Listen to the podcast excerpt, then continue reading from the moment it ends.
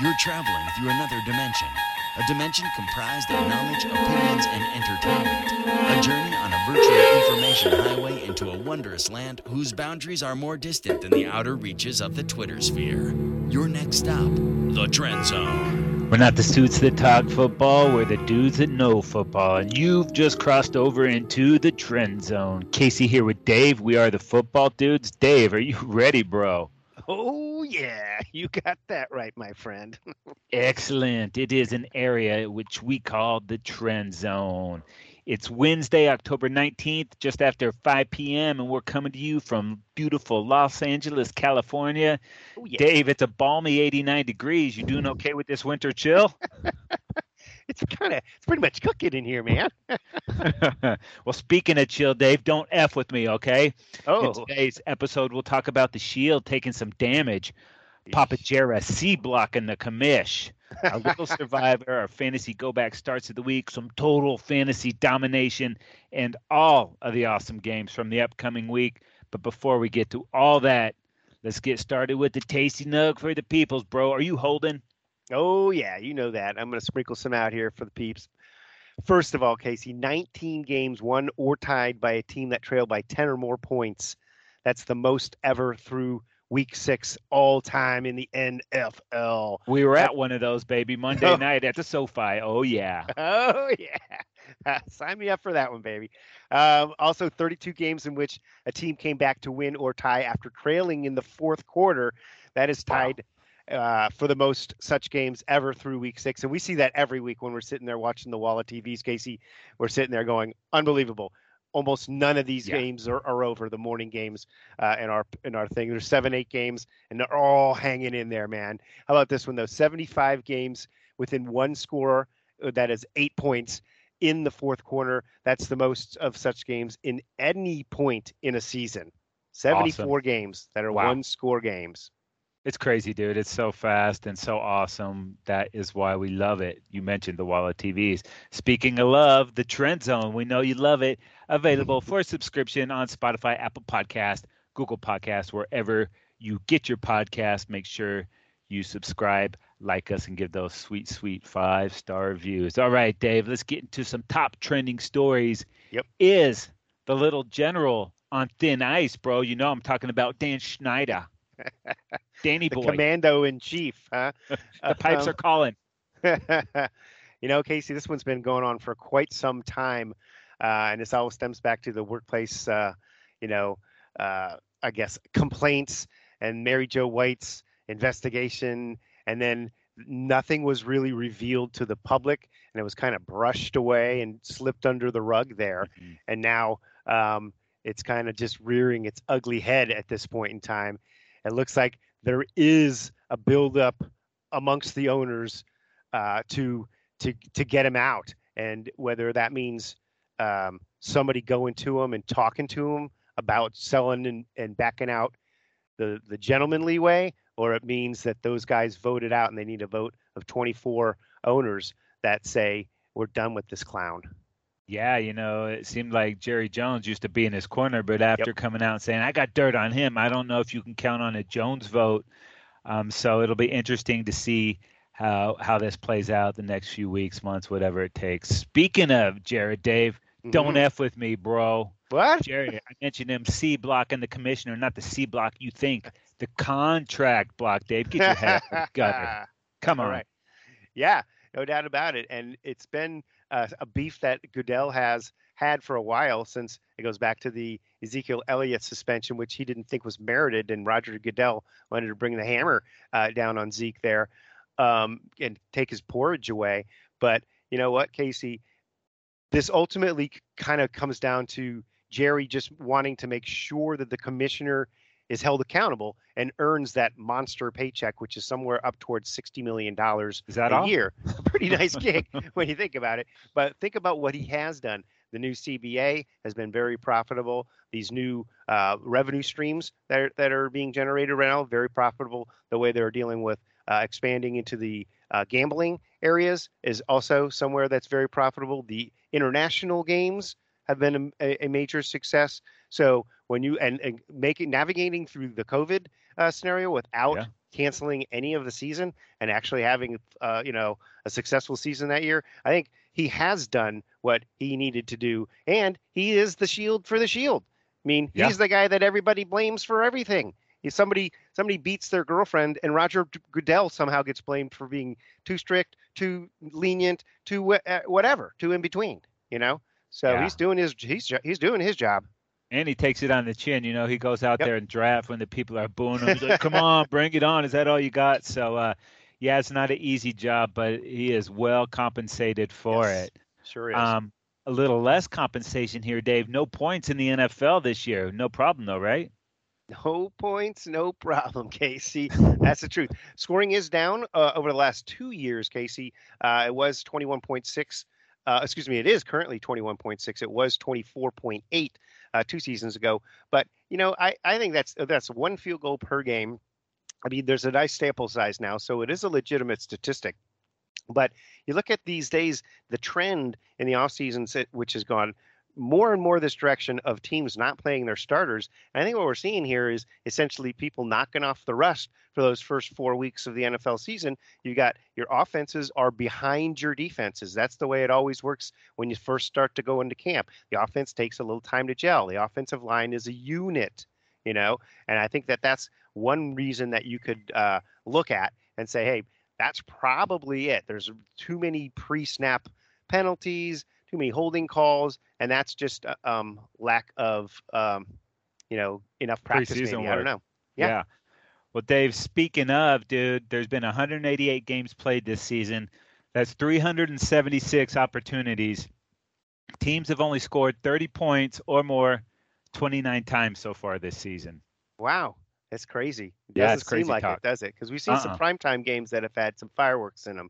But I guess for every one of those, there's quite a few that are featuring Denver Bronco-like performances, both great defense and suspect offense. So yeah, man, these Thursday night bangers, let me tell you, bro, they have been wild and woolly, JK. All right, Dave, I'm going to break out a little tap for you. It could be none more black. None more black. That's right, Casey. The NFL will finally play a game on Black Friday, and next year, that is, of course. This has been something that's been brewing for a while. They're looking for those little extra time slots to schedule an NFL game. It has been a rule they followed for so long, a federal law of some kind, that you can't play on Friday nights during the high school football season. And so this is a Friday day game, Casey. Oh, I see. So it'll be competing with college. Yes, exactly. It'll be crushing the college. Also, that interestingly, go ahead. I was going to say it's such a great day. This year we're fortunate with the World Cup being pushed back. That day is going to have U.S. versus England, which is going to be awesome. But, you're home, you're chilling, eating all the leftovers. Boom. Give me NFL. Oh, hells yeah, dude. I'm all in. Yeah, and when you think about it, it's a Prime game, Casey. So when you think about it, Prime's hoping that you decide that you're not going to go out to go shopping. Instead, you're going to stay home to do your shopping, your Black Friday shopping. So they've got a reason to keep you, at your place for 3.5, 4 hours, whatever, as you're working that game, instead of going out to the brick and mortar shops and spending your hard-earned money. Yeah, well, hopefully Bezos can get some better games next year, because the Prime games so far have been a little sketchy. Although Thursday looks to be a little better. We'll find out. We'll get into that in just a little bit. But Dave, Boss Ross is back. I know you've been missing Stephen Ross, right? He was gone? Where? I guess I'm not paying close enough attention to the sidelines or the booths there, the suites in Miami, right? So yeah, I'm not sure exactly what this is. I guess he's back, Casey. Yeah, good. Yeah, news. You do a little tampering. You bring a quarterback onto the super yacht. You get rid of your coach. You do all this. The lesson here, Kitty, is be a billionaire, and you can pretty much do whatever the hell you want. Right? They did lose a draft pick though, didn't they, Casey? A pretty good one. Yeah. There's the ramifications. All right. Well, Dave, speaking of owners. I don't know. We better get that collection plate going around. Poor Stan Kroenke. Yeah. Poor Stan Kroenke. Apparently, Kroenke didn't do everything he needed to do to get out of St. Louis without paying a price. The overall price, $790 million. He won't be paying the entirety of it, but the league has already gathered $219 million between the other 31 franchises. Kroenke now will be footing the bill for the remaining $571 million. So one less building in Kroenke land over there by Inglewood there. So by SoFi Stadium. Yeah, just going to have to dig a little bit out of that vault like he swims in those coins like Scrooge McDuck, dude. I'm sure he's going to be fine. He's got that 571 just laying around somewhere.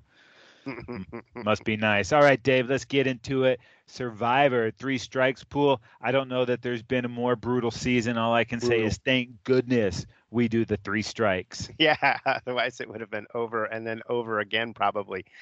Casey, I had the Los Angeles Rams over the Carolina Panthers. So I survived. Cakewalk, Dave. I had the Rammies, too. It was easy breezy in the second half. The most popular correct pick, you guessed it, Rams over the Panthers. The most popular incorrect pick were the Bucks over them Pittsburgh Steelers. Wow, 33.5% went down. Yeah, it's 1/3 of the people out there that were still alive took a strike on that one. Casey, most popular pick heading into next week's action, New England Patriots over the Chicago Bears, even though we don't know who's playing quarterback for the Patriots even yet necessarily. I don't think it's going to matter. All right, Dave, it's time for our fantasy go back starts of the week. Any changes that would have gotten you a W?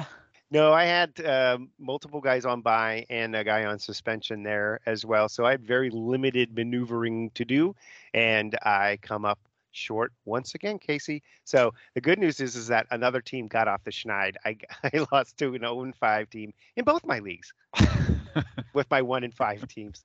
You're good at this fantasy stuff, Dave. Yeah.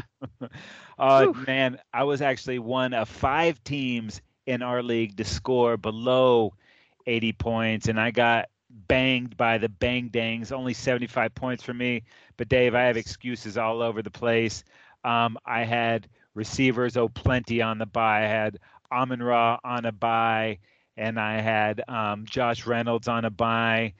I went in there, Dalton Schultz, no injury designation during the week, only to find out right before the game that he was inactive. So nothing I could have really done. I did pick up a kicker last week, Butker, who got me 10 points, so that was good. But I was dead, and there was nothing I could have done. So it looks like the schedule's lightening up for me after 3 straight losses. Now. It's a battle of the dudes in week 7, guys. Hit us up on Twitters and tell us who you're rooting for. Is it the Foul Boys or is it the Lightning Strikes? Football Dudes LA on Twitter. All right, Dave, it's time for some total fantasy domination. Give me a quarterback. All right, it was Joe Burrow. And he passed for 300 yards and 3 touchdowns, ran for 25 more, and ran for a touchdown, too. Nice play. Yeah, Joe Burrow on the Los Burros. Well done. That's right. There. And it was my guy, former Sooner Ramondre Stevenson on those green bud Packers doing that running thing. 76 yards rushing, 15 receiving yards, and 2 touchdowns. Nice. On the receiving end of all those Joe Burrow passes was not my fantasy guy, Higgins, but it was, in fact, Jamar Chase, the Dick Sam Pornhose. He got 132 yards and 2 touchdowns. Nice play. And Mike Gesicki, free agent that we told you guys to pick up last week. If you would have done that, you would have gotten his 69 yards and 2 touchdowns. He did that as a free agent last week. No squad. All right, Dave, give me a couple names of some quarterbacks you might be looking at for week 7. Yeah, some of these guys are available, Casey, and obviously there's a handful of teams on bye. What if you could get Tua going up against Pittsburgh? Pittsburgh's defense has not been that good, and Tua has got tons of weapons if he's good to go. And if not, how about Matt Ryan at Tennessee? He's coming off a really nice performance. Matt Ryan lighting it up last week. Yeah, and at running back, Kenyon Drake had a real nice game last week. It's kind of sketchy there with Dobbins injury-wise and Justice Hill, but Kenyon Drake, really nice game last week. And if you have that open roster spot, go ahead and take a shot on Cam Akers. Looks like he's worn out his welcome in Los Angeles. If he gets traded, he might be traded into a sweet situation, so that might pay some dividends down the road. At wide receiver, Casey, how about Chase Claypool being available? He'll be heading towards Miami, and they tend to play in some shootouts there. So we'll see what he can get together. And then another guy we talked about last week, or 2 weeks ago, rather, on the Raiders. Matt Collins has had a really nice season. They'll be playing against the Texans this week. Yeah, Claypool's only there because I had to get a kicker. That was before I knew my tight end was gone. Otherwise, I would have just held on. And speaking of tight ends, how about Daniel Bellinger for the New York Giants? He's been pretty solid this year, and we're going to keep it in this game because he's playing Evan Ingram for those Jacksonville Jaguars. Also, that's a good one. Former Charger. Give me one more, Dave. Oh, it's Hunter Henry. Hunter. And he's going up against the Bears, so good chance he'll put up some good numbers. All right, let's get to some reality, Dave. To hell with all that fantasy crap. It is time for game, set, match, baby. It's week seven. Week seven? It's slipping away, man. Oh, my God. Where is this thing going, bro? I hate it, man. Oh, geez. It's just right through our fingertips. All right, Dave, we got a few teams on byes this week. The Bills, the Vikings, the Eagles, and our Los Angeles Rams. Let's get it going on Thursday Night Football. We have the New Orleans Saints at the Arizona Cardinals, and the Cardinals are 1.5 favorites at home.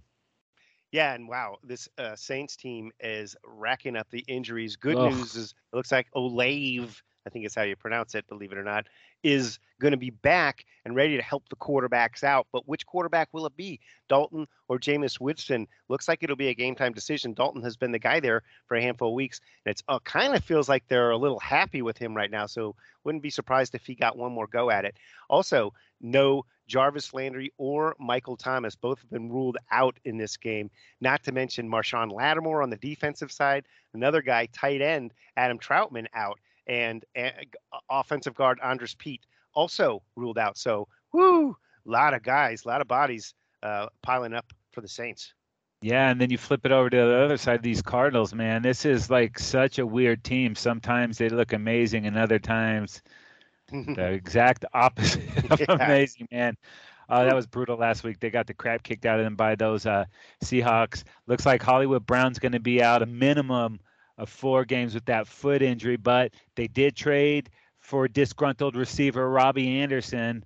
He wasn't doing a lot in Carolina, but the quarterback plays there have been bad, but they are getting DeAndre Hopkins back, which should help Kyler Murray quite a bit. He's obviously got that connection with Zach Ertz, but the running game is not going well. Kyler Murray is the leading rusher for this team. James Conner has been a little bit banged up. He might be back. Eno Benjamin's been okay, but they just haven't put together a complete game yet. And there's both these teams sitting at 2-4, dude. Someone's going to come out 3-4, and the other one's at 2-5, and they are really on the outskirts of anything good happening for the season if they lose this game. All right, moving on to Sunday, the early slate of games. It's the Cleveland Browns at the Baltimore Ravens. The Ravens are favored by 6.5 at home. Yeah, and Cleveland got just pounded by the Patriots last week, 38-15. But the Cleveland offense enters this week as the league's top rushing attack, averaging over 170 per game, and Nick Chubb leading the NFL with 649 rushing yards and 7 touchdowns. Jacoby's been a little inconsistent. Know who's been pretty good, though, Amari Cooper, man. He's had touchdowns in 4 games this year and made a sweet catch last week. David Njoku's earning that contract there. I think Myles Garrett's got a shoulder. I'm not sure if he's going to play in this thing, but that Cleveland defense has been real hit or miss too. So working some things out there. But this is going to be a grimy match. The old Browns versus the new Browns. And, both of these teams need to step up like now. Yeah, no doubt about that, dude. And this Ravens team sitting at 3-3. It's kind of like they threw away some games that they easily could have had. Yeah. And this one just seems like a must win for them, even though it's just they're 3-3. It just feels like, you're talking divisional and they've got to get it going in the right direction more consistently. And losing last week to the Giants was something I can just flat out say, I did not see that thing coming, even though give credit to the Giants. They're playing some good football, but the Ravens, that was very surprising, but they did bring in Deshaun Jackson. I'm kind of a little bit baffled by that because Deshaun Jackson last we saw him locally here. He was bitching his way off of the Rams because they weren't featuring him enough, throwing him the football enough. The Rams throw it to the wide receivers a lot more than the Ravens do, but we'll see how that works out. Last week, though, Kenyon Drake did run for a season-high 119 yards and a touchdown, and Mark Andrews, as usual, 100-plus yards and a touchdown last week. So this team, they've had some really sketchy moments on defense, especially holding on to those leads in the second half. Last couple of weeks seemed like they played a little better, certainly 2 weeks ago, and I don't know, man. This seems like a game they got to have. Yeah, that defense has been atrocious in the fourth quarter. My suggestion, just play three quarters and call it a game. All right, up next, we got the Tampa Bay Bucs at the Carolina Panthers, and the Bucs are 9.5-point favorites on the road. Oof, okay, Tampa Bay, you know, wow, what can you say? Tom Brady's not happy. He was not happy in the first quarter. He was yelling at everybody. He could get his, you know, get into earshot range. Leonard Fournette had a nice game, 100-plus yards from scrimmage and a touchdown. But, man, Tom Brady is pissed off right now, dude. And this team at 3-3, you know, they're just not playing good football. Losing at Pittsburgh last week was obviously, we talked about the three strikes and survivor stuff. It was a shock to most of us that the Buccaneers went into Pittsburgh and laid an egg against that Steelers team. Credit to the Steelers, though. But, yeah, I guess you don't want to play Tom Brady when he's this mad, right?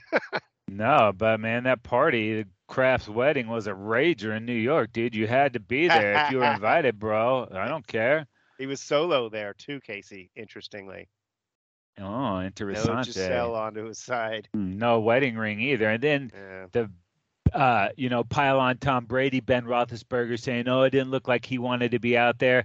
I have a feeling this is going to be a get-right week for Tom Brady. If we thought he was pissed last week, he's really going to be pissed. But let's talk about this Panthers team. Obviously, Matt Rule on the hot seat. He's gone. Steve Wilkes getting his shot here. Baker's not ready to go. Sam Darnold is off the IR, but he's in that 3-week window practicing. He's not ready, so it's going to be P.J. Walker. Wow. And he just wasn't that good last week, so that's going to be a problem. The bright spot here is Christian McCaffrey, but how long is this guy going to be a Panther, man? You could see them moving everybody out. That includes D.J. Moore, too. These guys could both be gone. Pretty solid defense on that other side, but it's just some bad juju running around these Carolina Panthers right now. And like we said, did I mention Tom Brady's a little angry? Yeah, he did. And it'd be interesting with McCaffrey, like the risk of injuring him before they can move him is pretty, you know, that's you got to balance that out. All right, moving along, it's the Atlanta Falcons at the Cincinnati Bengals. Bengals at home favored by 6.5 in this one. You mean the first place Atlanta Falcons, dude? What is going on, man? We put these cats in a rebuild, and they're just hanging tough, man. I did not see that coming last week. They smoked San Francisco 28-14, and you know that was one I didn't even think about. I was like, all right, San Fran's got this. But very impressed with that defense from the Falcons. But more impressed, Mariota, dude, 13 of 14, not a lot, but that's 92.2% and 3 touchdowns. So he's doing a great job of leading that team. Finally got Kyle Pitts into the end zone, dude. Zacchaeus has been pretty sweet. He had 4 for 58 last week. Drake London's one of these hot rookie receivers. He's doing pretty well, too. So these guys are finding a way just to hang tough, man. They're staying in the mix. We thought that Tampa would run away with this division. That's not the case so far. So at the end of this week, Atlanta could still be sitting at 4-3, still in first place in this division. But he's got Joey B and those Bengals coming to town. Yeah, the Bengals are also sitting at 0-3 after having started off the season pretty rough there. But they're coming off a close win at New Orleans last week to get to 3-3. Burrow played well, 28 of 37, 75+%, 300 yards and 3 touchdowns. So that's a nice game for Burrow. Like I said earlier, all of those throws seem to go to Jamar Chase. He only had 7 catches, though, 132 yards and 2 touchdowns. Oh, that's all? Yeah, that's where he got it done. Moving into this year, though, listed on their questionable category is Jamar Chase, as well as T. Higgins and Hayden Hurst. So they could conceivably be down some of their big time weapons like that. Boyd had a nice game last week, too. So we'll see. This might be a game that they end up having to lean a little bit more on the running game and Mixon, try and come up a little more balanced. Yeah, this game actually in Cincinnati. I said it was in Atlanta, and I lied. Dave had to come clean. All right, up next, we got the Detroit Lions and my Dallas Cowboys. Cowboys favored by 6.5 at home. Though, bad news, Casey. You're getting the Lions off their bye, a well-rested Lion team. Uh-oh. They've had plenty of kneecaps to bite on over the last couple of weeks. They're starving for you guys now. We'll see what happens, though. But DeAndre Swift is questionable, as well as DJ Chark and Josh Reynolds, receivers there. That could limit this, what was the highest scoring offense in the league through the first four games.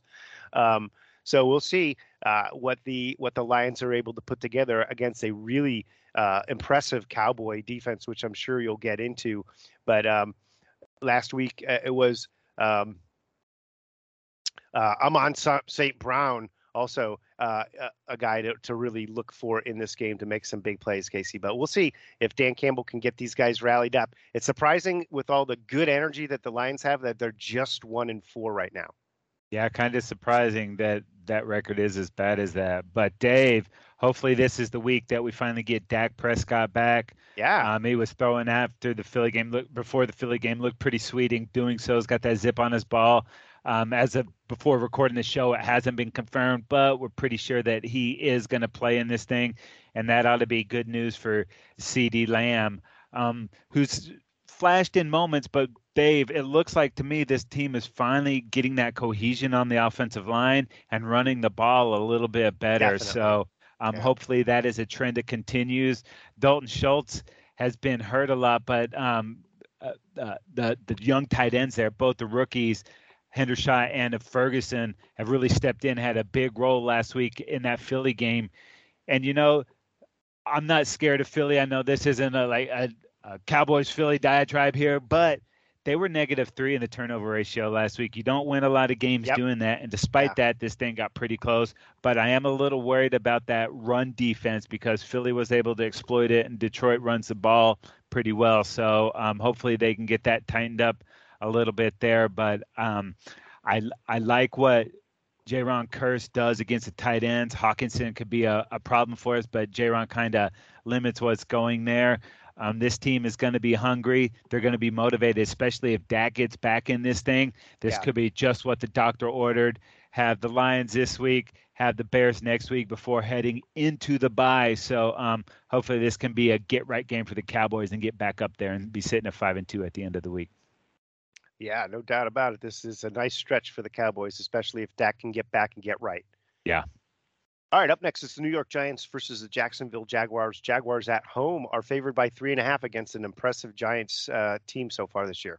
So the 2-4 Jags are favored at home against the 5-1 New York Giants. I guess not everybody's buying this whole Giants thing. Paper Giants, maybe? Yeah, maybe so, man. You got to give it up to Brian Daboll, though. You know, everybody talks about a culture change and this and that, but he's really done that there because, you know, right off the bat, you probably, after Sterling Shepard went down, maybe you can name two receivers on this Giants team.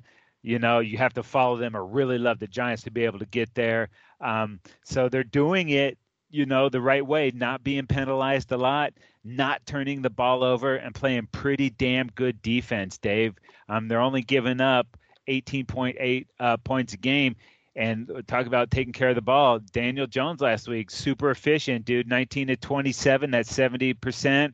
Only 173 yards and 2 touchdowns. Last week, Dave, 8 quarterbacks won games without throwing for 200 yards. This season is so weird, but you know, they're not throwing a lot because they're running a lot. And Saquon Barkley, man, 95 scrimmage yards last week. Could have had that second touchdown, but he screwed all his fantasy owners over and just took a knee at the one to run that clock off as he should. Selfish bastard. I mean, unselfish bastard, whatever. But the Giants are playing good football. Like I said, that's the formula. Don't turn it over. Play good defense. And they're sitting at 5-1 with the second best record in the NFC. Everybody saw that coming, right? Oh, yeah. And Casey, it's weird, this Jaguars team, you know. I mean, week 3, they destroyed my Chargers, and they just looked so good offensively in that performance. And here they are sitting at just 2-4. But apparently the bettors or the people down at Vegas think that they're sort of ready to pounce. But I mean, look at. I like what Lawrence. You did with that, Dave. Yeah, I like it. Working the Jaguars pouncing. Yeah. Got it. 20 out of 22 last week for Lawrence. So that's over 90%, which is impressive. But like you said, Casey, not that many yards at 165 and a touchdown. But a nice game. He did run for 2 touchdowns as well. And Travis Etienne has also played well, 100-plus yards in last week's game. Kind of feels like this Jaguars team is ready to sort of come back and play a little better. They've, you know, they just seem to, I don't know, hit a stretch there. But, yeah, I mean. We'll just see. Too many turnovers. You know, they got to clean that up. If they can remove that, they're going to start winning some of these close games that they've not been able to hold on to. Yeah, and they really did give up a ton of yards last week to an Indianapolis Colts team that last we saw them in prime time looked completely inept offensively. But we'll see how this Jaguars team can do against a Giants team that's really put together a pretty dynamic offensive, arsenal over there. Well, speaking of those Colts, Dave, this turned into a pretty sweet game. It's the Indianapolis Colts at the Tennessee Titans. The Titans are 2.5-point favorites at home. And, Dave, we had high expectation for these Colts coming into the season, and through the first few weeks it didn't look like that. But fast forward to, like, the last 3 minutes of the Bronco game on Thursday night and then the second half of that Jags game last week, and like, okay, something's cooking here. Yeah. Casey, you saying it's not a passing league anymore. Not so fast, my friend. Don't tell Matt Ryan that, as he threw the ball 58 times. And completed 42 of them for 389 yards and 3 touchdowns last week. Jonathan Taylor has been questionable. He's been out, and he remains questionable, as well as Naheem Hines. Look for Deion Jackson to likely be the guy. He had 121 yards from scrimmage, though, so, and 10 catches, so they're using him out of the backfield in a nice way as well. Michael Pittman with a huge game, 13 grabs and 134 yards. Even Paris Campbell, Casey, is getting into the act with a touchdown last week. Tight end Jelani Woods, another guy that scored a touchdown. But, Casey, it was Alec Pierce late in that game who got his 3rd touchdown catch of the season. Then it was the game-winning catch, 32-yard TD catch, which is 17 seconds left. That was a ballsy call. Looked like they were kind of just going to set up for a field goal, and then, boom, next thing you know, they go for the big one, and Alec Pierce makes the big play. Coincidence, Dave, that both tight ends for the Colts have names Woods and Cox? Just, you know, just a thought. Yeah, just maybe a thought, perhaps. Man. I don't know. No correlation. You know, well, speaking of these Titans, dude, we couldn't tell if it was going to be a rebuild year for these guys. You know, they went out and got Malik Willis, the replacement for Ryan Tannehill, and that kind of lit a fire under them. They've been playing some pretty good football lately, and where they're doing their best work is in the red zone. The Titans offense actually leads the league in red zone efficiency. Wow. 12 TDs and 13 possessions, man. So in between the 20s, not so good. Get inside the 20. Hey, it's all gravy in there, baby. And Derrick Henry's in midseason form, 132 scrimmage yards last week. He's getting a little more involved in the passing game there too. And, dude, his 18th career game with 2 touchdowns last week. That's most in the NFL since 2016. So that's a very good formula. And Robert Woods, dude, I thought that this cat might take a little time to get healthy coming off of that knee injury last year. He's picking it up. He's the leading receiver for this squad. So he's got 17 for over 200. So it's looking like the Titans from last year and the couple years under this Vrabel regime there. So they're right in the mix. This game is for first place in that division. Wow. So the winner's going to be sitting pretty, but these guys will play again down the road. So this is a huge game for both of these squads. And you said last week, Casey, the Titans actually coming off of the bye. So those fine performances were 2 weeks ago. They've had a little extra time to get ready for this big showdown here, Case. Getting healthy, baby. All right, up next, it is the Green Bay Packers at the Washington Commanders, and the Packers on the road favored by 5.5. Yeah, dude, and Aaron Rodgers, man, subtly throwing his cats under the bus. Woo! Need to simplify things in her mind, be better on the details, you know. Everybody on that squad didn't have the luxury of going to Peru for 2 months and eating ayahuasca and tripping on shrooms and doing all that groovy stuff, man. But seriously, dude, this offense is not dialed in like it has been in years past, and I think it's more than just Devontae Adams not being there, man. Mm-hmm. It's it's just the offensive line has not been protecting Rodgers all that well, and the receivers haven't been doing a great job. I mean, Lazard did have a touchdown last week, but there's just no consistency, not even with the receiving core, not with the run game either.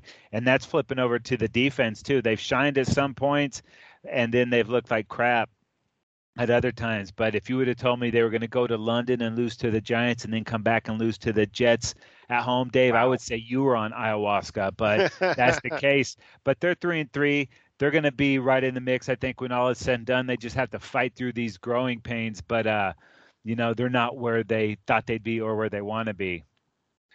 Yeah, no doubt about it, Casey. And obviously this Commanders team in a similar situation, not being where they would like to be, sitting at 2-4 at this stage in the season.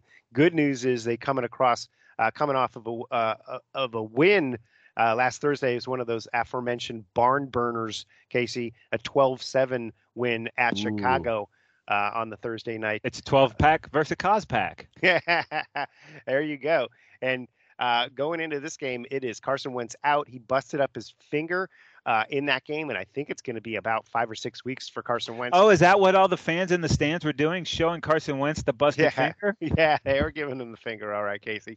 It'll be Heineke, who is a bit of a fan favorite, obviously, from when he got plugged in there previously and made up a playoff run for this team. He did put together some nice performances, and sure enough, they pay him off with bringing in Wentz and giving him the starting job. Also, though, they will be conceivably short Jahan Dotson, the rookie receiver, who's been pretty effective. He's questionable, as well as Logan Thomas going into this one. But Brian Robinson is back. He's got the 60 yards and a touchdown last week, so he's back in the mix. Unbelievable. A guy can get shot right before the season and then can still, play in the NFL. Antonio Gibson will be a guy handling some of the carries there as well. He had 53 yards last week, so they got a little productivity in that tandem. They have just been, a little underwhelming, and this is a tough time, I guess, to hit the Bears, but it's also, the Packers rather, and them coming off 2 straight losses. How many times does Aaron Rodgers lose 3 in a row? Not that often, since they had only 3 losses a handful of seasons in a row over there in Green Bay. So this will be a tough one, but obviously an opportunity for the Washington Commanders. Yeah, well, Aaron Rodgers losing 3 in a row doesn't sound crazy as my next statement. The 4-2 New York Football Jets at the Denver Broncos, Dave, and the Broncos are favored by 3.5. What? Yeah, I mean, it is something to be reveled at, that this Jets team is sitting at 4-2. Cookie actually sounds like he believes in them too, like they were legit 4-2. Give them credit though; they did steal that game from the Browns early with the onside kick, and they played some good football. So. Robert Saleh started the season taking receipts. Now I think he's all done with that now for the time being, after that whooping that they put on the Green Bay Packers last week. So a very impressive performance. The Breece Hall, the rookie, 116 yards and a touchdown last week. Michael Carter also running the ball very well for them, especially down in the red zone area. I like the rookie Garrett Wilson at receiver, as well as Corey Davis and Braxton Berrios. It gives them some weapons to work with, and it's not a total surprise that these guys in the last couple of drafts are coming together a little bit. Yeah, dude, this Broncos team is the mess that you thought the Jets might be, and it's just not been working out for them. And I'm not one of these cats that's ready to, hit the eject button on a coach, but I don't know, dude. To me, Hackett looks like he's completely out of his league. He's overwhelmed. He doesn't seem to have a pulse for the game. I mean, it's all bad with this dude. But when you kick out all those draft picks and the money for Russell Wilson, you think you're going to get that ROI, and that's just not been the case, man. This offense is really struggling. He's banged up now. He's got the leg and the shoulder or whatever the hell it was before that. They benched Melvin Gordon last week, who had kind of been a bright spot since Javonte Williams went down, got 3 carries against the Chargers. They just can't get points. I think they've punted more than anybody, and they've kicked more field goals than anybody. We thought that him and Russ and Sutton would get it going. That's not been the case. I mean, they do play better at home, but they got to figure it out, man. They are running out of time. That defense is above average, even, you know, on the verge of greatness. They gave the Chargers all kinds of fits on Monday night, but the offense just couldn't cash in on that. So this team's kind of at a crossroads. I know it's only, you know, week 7 or whatever, but man, I don't know. I just, at least they're home and it's a mile high and weed is legal in Denver. So we got that going for them. There you go. Up next is Houston Texans at the Las Vegas Raiders. Raiders are favored by 6.5. Yeah, Texans had a bye last week. Hopefully they can get a little healthy. Davis Mills has been pretty good. I don't know that they're convinced he's the quarterback of the future yet, but we're going to see. Dameon Pierce, definitely the running back of the future there, man. He's second just behind Breece Hall in rookie yards. 2 weeks ago, had 113 scrimmage yards and a touchdown. He's looking for his fourth straight game with 100 scrimmage yards, man. So he's kicking butt there. Brandon Cooks, old reliable dude. He just gets it done there. Defense is not great, but the back end is. Derek Stingley Jr. and Jalen Petrie, man, they're really nice pieces to this puzzle there. They got a bunch of draft picks coming up in the next year too. So Lovie Smith trying to get these guys just to play football the right way and see what they have moving forward. So anything they get now is just, you know, equity for later. Yep. And let's talk about this Raider squad coming into this game at 1-4. They've been in every game. Every game has been a close game for the Raiders, and they found a way to lose. Last year was the opposite scenario when they eked into the playoff with 10 wins. And I think they won 6 of the 7 games that were teetering right at the end of the game. So far this year, they seem to have used all that luck up last year, and it's just not happening for Josh McDaniels and this new coaching staff for the Raiders, even though they do have Devontae Adams. Derek Carr's played well. 241 yards. They're coming off a bye, first of all, so they've got some time to kind of get things right here. And this is a critical game because they should beat this Texan squad. Yeah. And they have to get to 2-4. You cannot continue to slide behind the Chargers and the Chiefs in this division, and certainly even the Broncos if they right the ship. So Carr coming off 2 touchdown performance with a nice game. Devontae Adams also. The last performance was 124 yards and 2 receiving touchdowns for Adams. Josh Jacobs ran the crap out of the ball last time they were out there on a career-high 193 scrimmage yards and a rushing touchdown. So they're getting plenty of productivity. They're just finding a way to let the game slip through their fingers. Another thing going into this game, Darren Waller questionable. I'm not sure what the injury is for Waller, but listed as questionable at this point. And on the other side, Max Crosby, dude, aiming for his 5th game in a row with a sack and 3rd in a row with 2 sacks. This guy makes a huge difference every single week, man. Yeah, Crosby with a huge sack, dude. All right, let's move it forward. Seattle Seahawks at our Los Angeles Chargers. Chargers favored by 6.5 at home. Back-to-back home games coming off that sweet, sweet overtime victory over the hated Denver Broncos. Dave, talk about our Chargers. Yeah, and Eckler putting together some really nice performances over the last handful of weeks. He actually, in a more big-picture way, in his first 6 seasons, becomes only the second guy besides Lenny Moore, Casey, to have 25 rushing touchdowns and 25 receiving touchdowns in the first 6 seasons. Wow. So congrats to Eckler, who has been playing exceptionally well. Let's talk this Charger team coming off that Monday night win where they, they eked out an ugly win against the Broncos. Somebody had to win that game unless it ended in a tie, which actually seemed like it might as we were winding our way through the fourth quarter. Herbert threw the ball a ton in that game and not down the field. We couldn't run the ball exceptionally well. A lot of the whole game plan was just get the ball out of Herbert's hands. Don't let him take any hits and get the ball to the playmakers 3, 4, 5 yards downfield and see if they can get anything done. The defense that the Broncos were playing was a nice deep shell, and they were Surtain was blanketing Mike Williams and limiting his performance. But in general, a nice performance from Austin Eckler. Unfortunately, the Chargers are still working injuries. Keenan Allen looks to be coming back for this one, which is good news. Corey Linsley, the center, was out.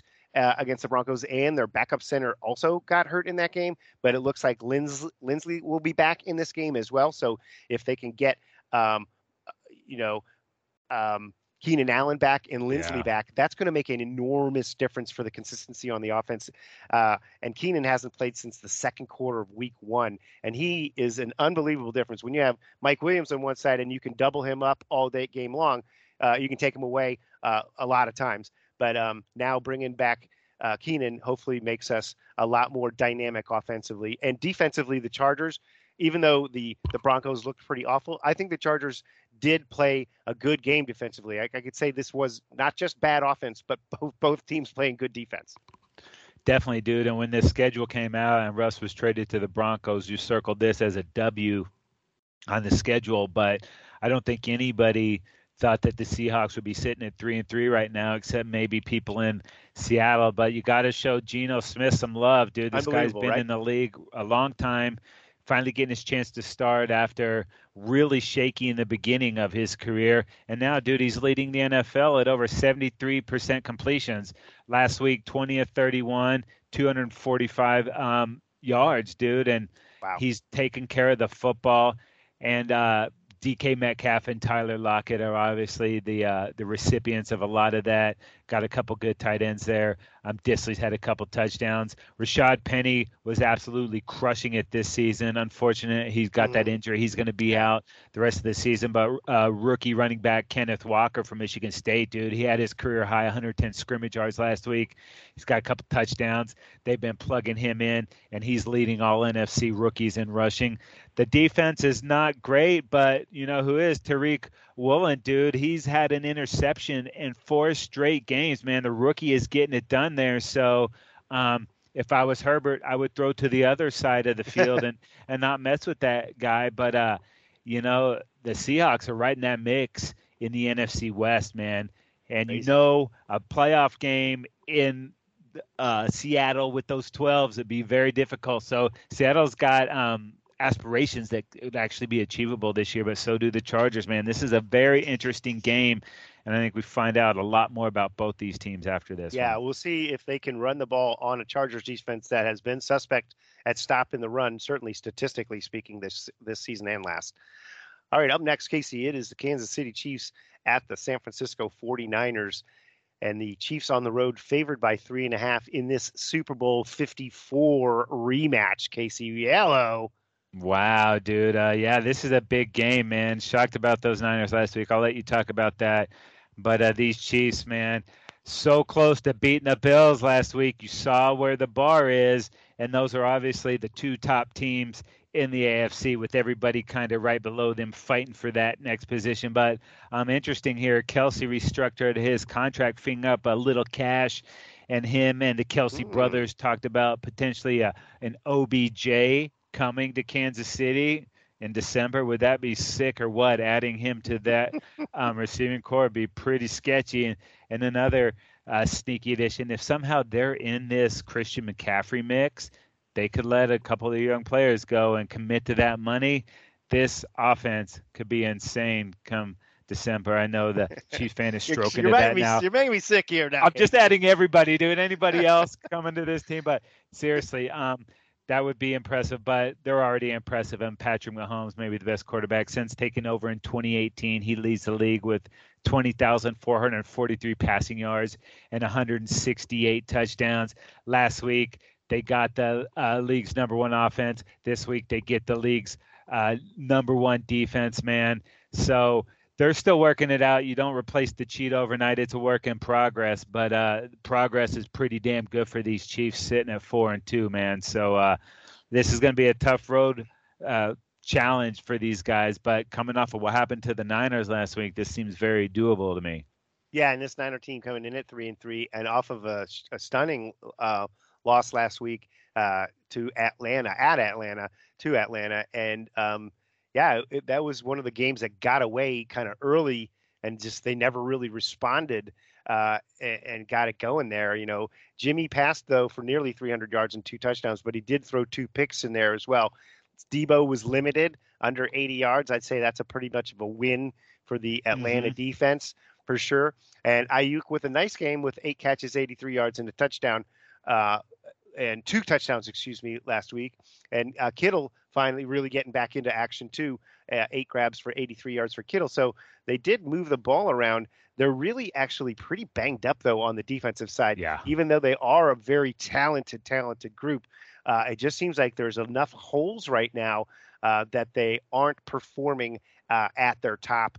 So we'll see how many of these guys they can get back on the field and playing, top-notch defense. I mean, guys like Nick Bosa and stuff like that are enormous difference makers. So, but the 49ers, it's a tight division that they're in, and this would be an enormous win if they can find a way to notch it. Big time.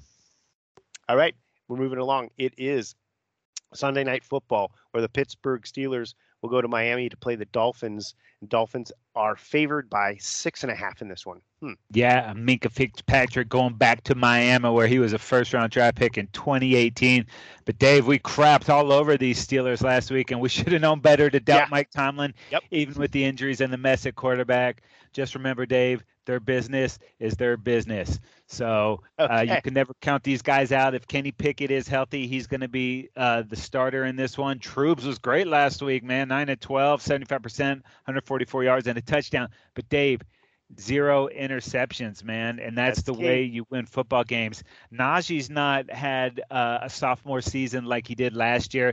They're really struggling to run the ball. I think that's more the offensive line than it has to do with Najee there. But Chase Claypool, as soon as I was forced to cut him because I needed the roster spot, he comes alive with 7 of 96 and a touchdown.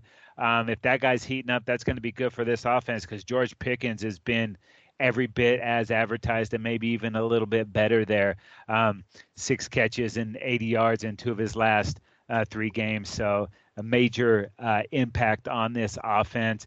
Defense hanging tight, man. They really stifled the Bucs in the red zone. The Bucs moved the ball pretty well last week, but when it got in the red zone, they forced them to 3 points every time, and that was keeping them in games instead of touchdowns or field goals. And that's the kind of game that the Steelers can stay in. They're only averaging 16 points a game, so they got to force the Dolphins into 3 when they move the football down there. So, this is a rebuilt Steelers team. We talked about it last week. Maybe they move some of these guys. They have a nice young core there.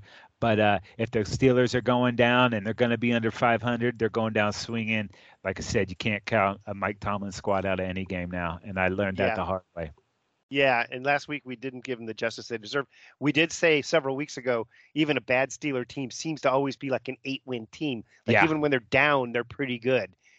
They just don't hit rock bottom ever. But this seemed like it was going that direction. We'll see this week as they face a Miami Dolphins team that is playing some good football, but is just sitting at 3-3 themselves, just a slightly better record than those Pittsburgh Steelers, coming off of a loss last week in a really nice game, really competitive game against the Vikings there. And it was Teddy B with a really nice game, 329 yards, 2 TD passes last week. So a nice performance. They really did a lot offensively when you look at it. Mostert with 80 yards rushing. Tyreek Hill grabbing 12 for 177 yards. Jalen Waddle, 6 catches, 129. And Mike Gesicki was our fantasy stud with 2 touchdowns. So it seems like when you just rattle off those numbers, they're like, wow. Yeah, they lost that game? What? Yeah, they put it out there and they crushed it. But yet they come up empty on this game. On the season, they're -5 in the giveaway takeaway. Something to look at there. You don't want to lose that battle to the Steelers. The Steelers defense, at least on statistically speaking, aren't that great. So you expect this Dolphins offense to just get it rolling. As long as they can win that turnover battle or at least keep it even, the Dolphins should be in really pretty good shape to get a W in this game. Yeah, score from outside the red zone. That's my advice for the Dolphins there. All right, Dave, Monday Night Football. We got the Chicago Bears at the New England Patriots.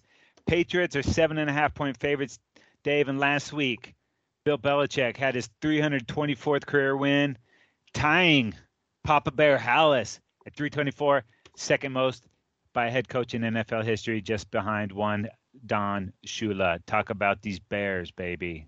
Alrighty. Well, the Bears are sitting at 2-4, and they are a work in progress, certainly at the quarterback position, the offensive line, the skill position surrounding the quarterback.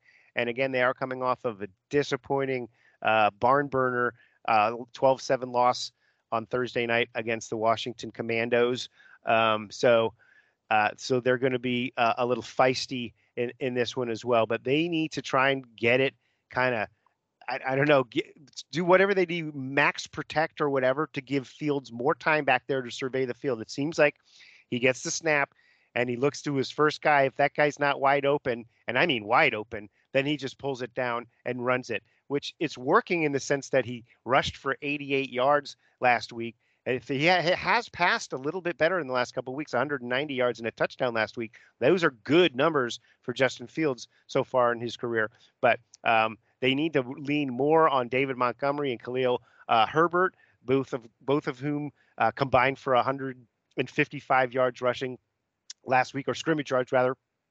So I think you want to try and run the football and pass in, you know, like on first down and on third and very short, you know, give Fields easy looks so that he can start to really get some more confidence, because again, he seems to bail off of the reading a progression of any kind and just pull it down and run it. And that's just not going to work in the big picture. Well, because after that first look, he's getting mashed by like 3 or 4 defenders, man. That guy's taking a beating. They are not protecting. We know, what does the hoodie do? He takes away what you do best. So they're going to shut down that run and force Fields to throw the ball to beat them. And I'm not sure he's going to be able to do that. And Dave, Willie Ames got pissed off last week that I didn't mention him in my Zapped reference. So I'm throwing in a little 8 is enough, because 8 is enough to fill our hearts with love. Okay. That's true, Casey. Hopefully that mends those fences. Willie, if you're still upset, give me a call. I'll give you a Charles in Charge one next week. Okay, brother? Oh, no harm, no foul. But let's talk about these Patriots, man. Bailey Zappi has been pretty sweet. They put the beat down on the Brownies last week, running the ball all over them. Ramondre averaging over 5 yards a carry, man, and that's his backfield right now with Damian Harris hurt. And every time they try to stack up against the run, that's when he would hit them over the top, dude. Zappi, over 70% completions and 300 yards last week, man. So Mac was the starter. You don't lose your job, you know, to an injury, but you got to like what you're seeing out of the rook here, man. Yeah, and there is some word that there's a little acrimony there between the coaching staff and Mac. So we'll see if that, you know, that different view from the sidelines gives him a different perspective. Yeah, man. So it's going to be very interesting to watch how that goes moving forward. But the defense is playing solid, giving up less than 20 points a game, getting 11 turnovers on the season. We know the formula for these guys. So, you know, Patriots at home Monday night, Bobby Kraft with the new wedding ring on his finger, feeling pretty good. So to me, I see Belichick getting 325 and moving into second place all by himself. Wow. Done deal. Oh, man. It's going to be a great week. Some really good matchups, some very intriguing matchups. And, you know, we'll be sitting in front of that wall of TVs watching every single bit of it. And so many ways you can check out the Football Dudes, the Trend Zone, the podcast you're listening to right now. Available for free, subscription-wise, on Spotify, Apple Podcasts, Google Podcasts. Subscribe, comment, like, give us a sweet 5-star review. We appreciate it. Like us on Instagram and Facebook. Also follow us on Twitter at FootballDudesLA, and make sure you tag us across all those social media platforms. Thank you. And definitely head over to footballdudes.com. That is going to do it for this episode of The Trend Zone. We're not the suits that talk football. We're the dudes that know football. For Dave, I'm Casey. Enjoy week 7, people. We are out of here.